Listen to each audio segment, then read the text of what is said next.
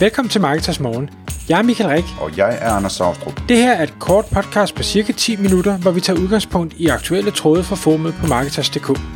På den måde kan du følge med i, hvad der rører sig inden for affiliate marketing og dermed online marketing generelt.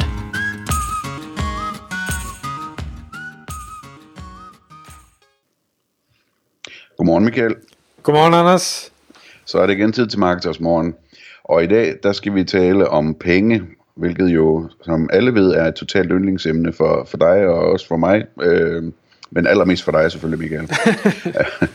og det handler om øh, de her store spørgsmål i livet, om man skal købe eller om man skal lege. Og det ved jeg, du har gået og tænkt og hørt meget om, og, og så har du set et tweet, som, øh, som, som fik øh, det hele gjort mere klart. Noget af den stil, ikke?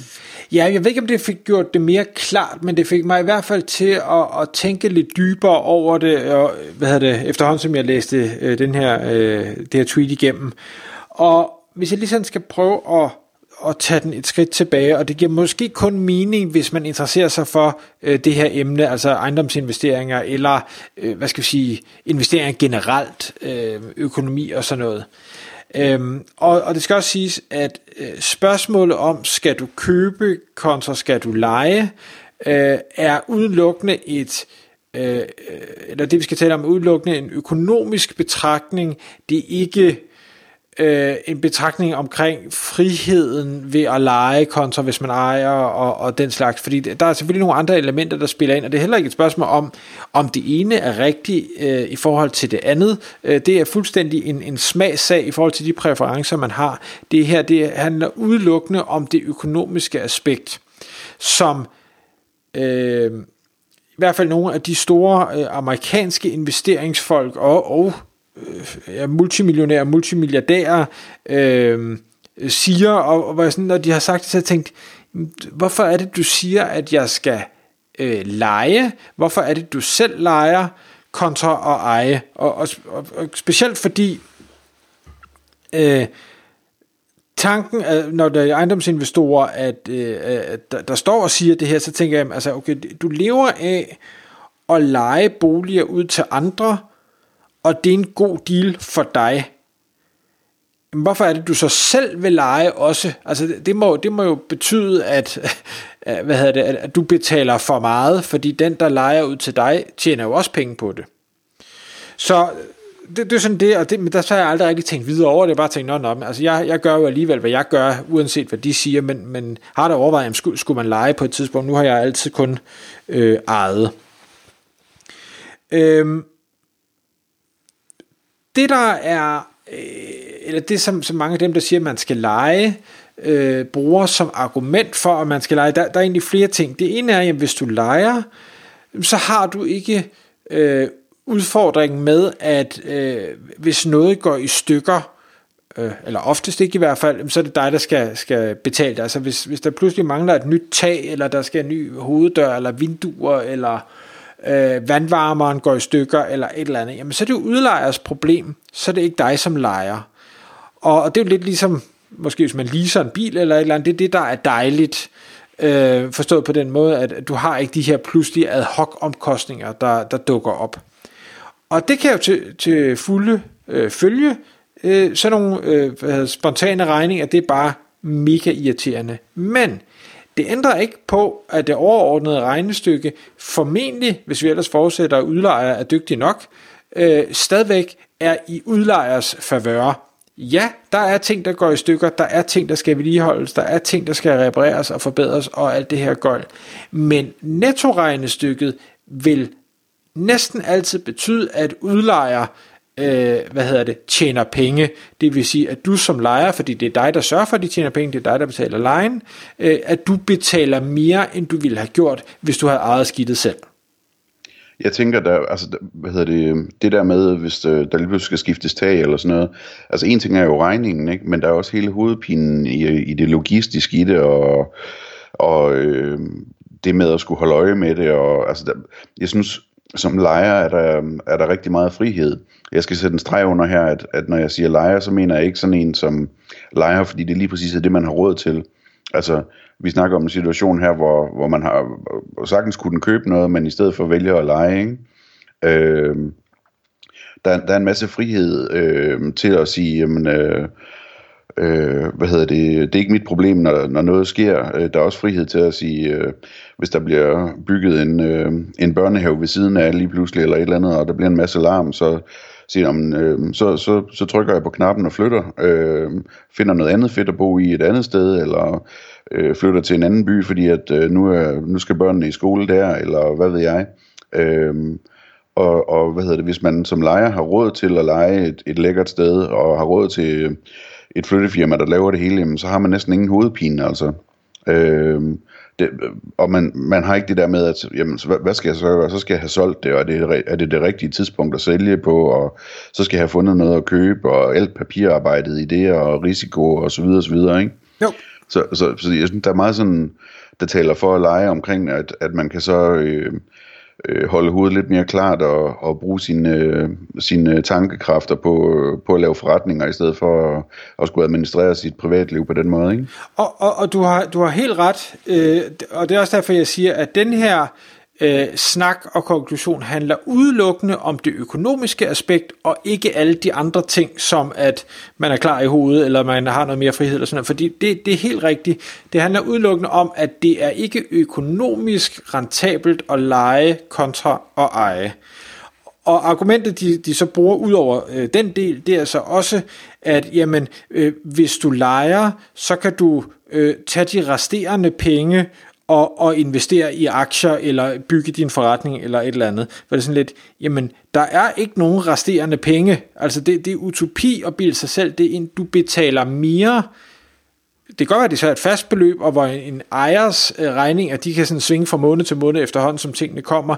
Men netto set over en periode, så, så betaler du mere, så der er ikke mere overskud.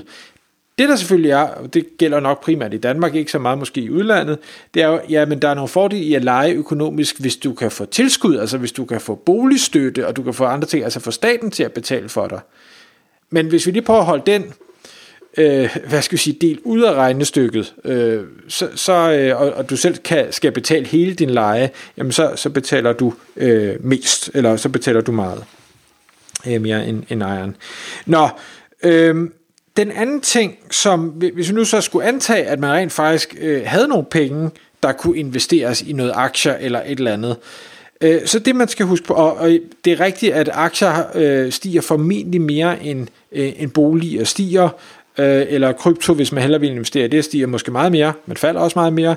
Øh, og der, øh, det som det tweet også kommer ind på, det er, at de siger, jamen det du skal huske på, det er, at det kan godt være, at det har et højere afkast, men det har også en højere øh, risikoprofil.